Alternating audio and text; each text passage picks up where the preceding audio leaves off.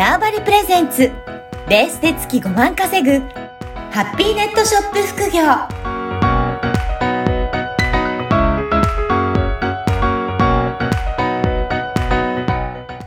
こんにちは、小ラボの岡田です。はい、こんにちは。可能性を広げるネットショップアドバイザーのおじろです。おじろさん、今回もよろしくお願いしまはい、す。よろしくお願いします。はい、それでは早速ですけど、今回どういったお話していただけるでしょうか？はい。えっ、と、ちょっといろいろ、まあ、相談を受けたあのことがあって、まあ、その中の一つとして、なかなかこう、まあ、商品の差別化、まあ、自分でものづくりしてる人げ限定の話になってしまうんですけど、うん、なかなか商品の差別化ができないくって困ってますみたいな。悩みが、あの、寄せられることがあります。はい、で、まあ自分はそんなにものづくりをする、まあものづくりをしてる人のもの買うのが好きですけど、うん、あの、ものづくりをするタイプじゃないんで、うん。まあ自分からちょっとこう、ものづくりをする人目線から外れて、はいちょっとアドバイスできることがあるんじゃないかなと思って、まあなんかそれの、なんかお話をしたいかなと思いいいま。ですすね。ね、はいものづくりしてる人からの目線だと、どうしてもその作る側目線になるかもしれないんですけど、それ以外の目線を取り入れると、実はその作る時のヒントになるっていうこともありますもんね。そうですね。はい。うんまあそういうヒントになればなと思います。はい。これ、ものづくりやってる人、やっぱり他と同じようなものだったりとか、似たようなものだと、やっぱり本当に売れるかなっていう心配だったりとかすると思うので、はい。それでなんか差別化っていうところも出てくるのかなと思うんですが、はい。このあたりはいかがですかね？そうですね。まあ結局その、もの、ものって、よっぽどすごい画期的な大発明とかすごい新素材とかじゃない限り、まあ、ぶっちゃけな何やっても同じようなものになるんで。ですよ。イラストとかはまた別として。はい。だからこそ、あの、差別化ってもちろん大事なんですけど、あって、また、あの、隣の人見たら同じようなものを作ってて、はい。じゃあ、隣の人の方が100円安いから私はもうちょっと200円を下げればいいのってなっちゃう人が多いんですけど、うんそれはちょっとなんか、あの、違う。うん。違うというか、それをやっちゃダメで、そうなんですね。それ以外のところで、じゃあどうするのってすごく大事。いやーでもかなとね、近くでそういうのを見ちゃうと、やっぱりあれと思って気にはなってしまいますもんね。だからどうしてそうなん価格競争になりがちですけど、それをやっちゃうと、ね、どんどんどんどん安くなってしまうので。そうなんです。うん価格競争だけはやっちゃいけない、ですね。うんやっちゃいけないかなと。じゃあどうやって売ろうかなっていうのが皆さん悩むところだと思うんですけど、このあたりどういった、はい、取り組みができそうですかね？。はいい。まずですね、うん。ものに、やっぱり、あの、まあ、昔はなんか生産したら売れた時代もあったかもしれないですけど、まあ、それは、あの、人間も多かったし、人間も多いというか人口も多いし、まあ、はいそういう時代だったからっていうのもあるんですけど、今ってこう、ちょっとその思考方法、なんか人間のその物を買う理由みたいなやつも変わってきてると思うので、まずはその物を買う理由ですね。そこをどのように自分でストーリー立てて作っていくかってすごく大事。かなと。で、なんかこうやって言うと、まあなんかすごい難しいと思うんですけどね。もうちょい分解して考えると、こう商品があって、まあ買う理由っていろいろ欲しいかなと思う理由とか買う理由っていろいろああって、はい。まずは、えっ、と、まあ可愛いなとかもちろん思うのもそうだけど、可愛いものだったら世の中にたくさんうん。ありますそうですね。でも、やっぱり、かた、ただ単に可愛いだけだったら、まあ可愛いねで終わりなんですけど、なんか意味があって、それを買うことで自分が何かこう、ちょっといいことしてるじゃないけど、なんかそういう、こう、やっぱり、世界、世界というか、そういうのも必要で、だからこそ、やっぱクラウドファンディングで応援購入っていうものが流行、流行るというか、うんなぜかクラファンだと売れるみたいなとこもあると思うんですね。そうか。その、なんか、なんで買うのか、これを買う理由なんかが自分自身で納得すると、買ってもらえるようになって、そうですね。で、うんまあ、で、まあ、一番いいのは、まずは、あの、まあなんか物作ってるとしたら、何何か一つでもいいから、もし材料が変わってる材料、何か例えば日本のめちゃめちゃ伝統のうんなんか工芸品みたいなのを作っうん。使ってるとしたら、そこの歴史だったり背景っていうのをまず伝えること。はい。で、それがなければ、えっ、と、こういう人に私は使ってほしくって、こういう人がこうなるために、こういうふうでものづくりしてますっていう、こう使ってほしい人のことを考えるみたいな。うん、なんかそこの二つかな。で、それがなん、どうしてもなければ、例えばもうこれ、えっ、と、ね、猫、猫を、例えばこの猫のキーホルダー買ったら、買ってくれたら猫に、猫の団体に100円寄付してますみたいな社会貢献をつける。まあこれちゃんと寄付しなきゃ、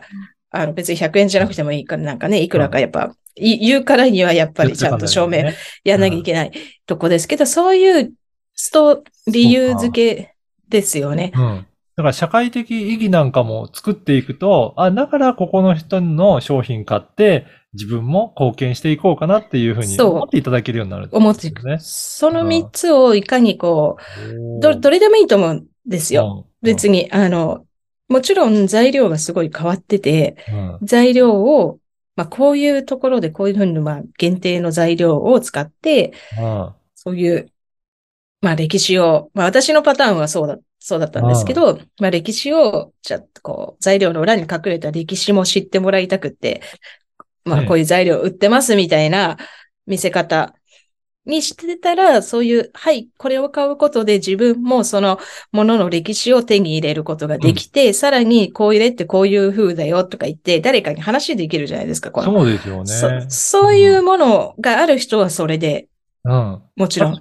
確かいいに、はいそう。ですよね。そこの材料自身に意味を持たせて、それを使ってるんだ。だからそう、そういった伝統のものだったりとか、素材だったりとか、そういったところに、えー価値を見出していけると、それも売りの一つになってくる。売りの一つになりますよね。確かに。うん。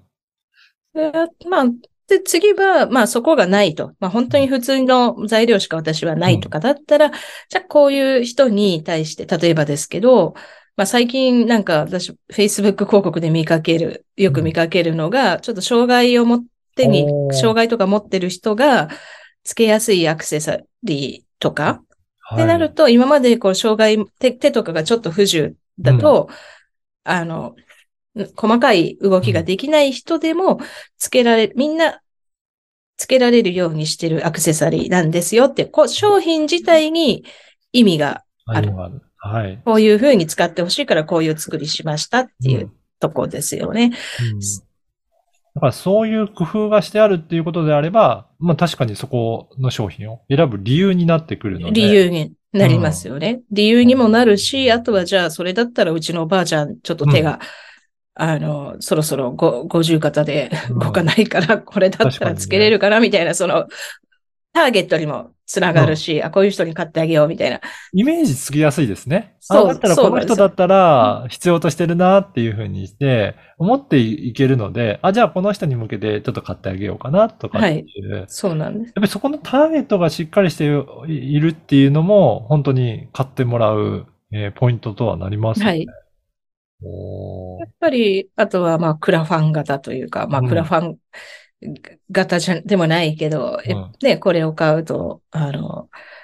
まあ、例えば、猫、猫のアクセサリーがあって、まあ、野良猫に虚勢をさしたいから、うん。あの、その資金集めてますみたいな、みねあの、ちょっとぼ募金しますみたいなうん。意味だったり、あとはこれを作ることでなんとかになってますとか、うんまあ、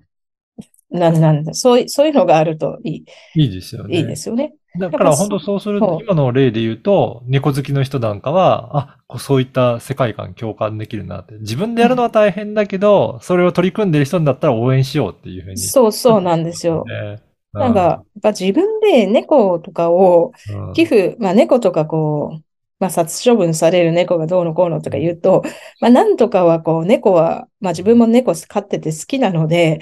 うん、猫はちょっと助けたいなと思うんですけど、うんかといってその、自分ではいっていうのは大変なので、じゃあやってる人に、うんあの、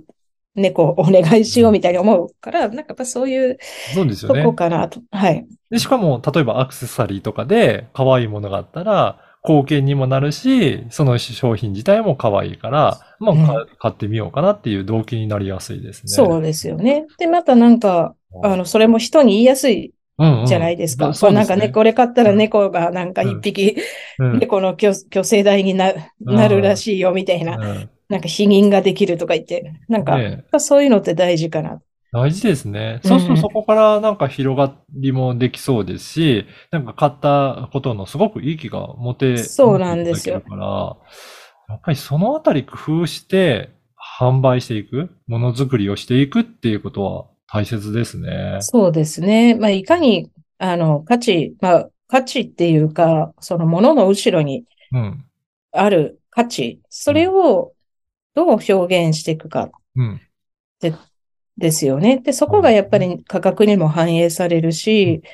あの、動機にもなるし、うんやっぱそこの、やっぱ価値を実現させてるのって、やっぱヨーロッパの商品かなっていうふうに私は思うんですね。はい。ちょっとお値段高くても、うん。やっぱり歴史があるとか、なんかヨットの、ななんか古くなったヨットの紐で作ってるとか、ああ。そういうのも、あなんかヨットの紐を捨てるんだったら、なんか丈夫いし、カバンの紐にした方がいいじゃないですか。すね。なんかそういうちょっとこう、サスティナビリティみたいなとことかうも、ん。やっぱそこがすごい、やっぱ、すヨーロッパの商品は、あの、見てて参考になるし、勉強になるなっていうふうに私思いますね。確かに。いやー、今日もすごく参考になったので、ぜひものづくりされてる方なんかは参考にして、えーはいい、ただければなと思います。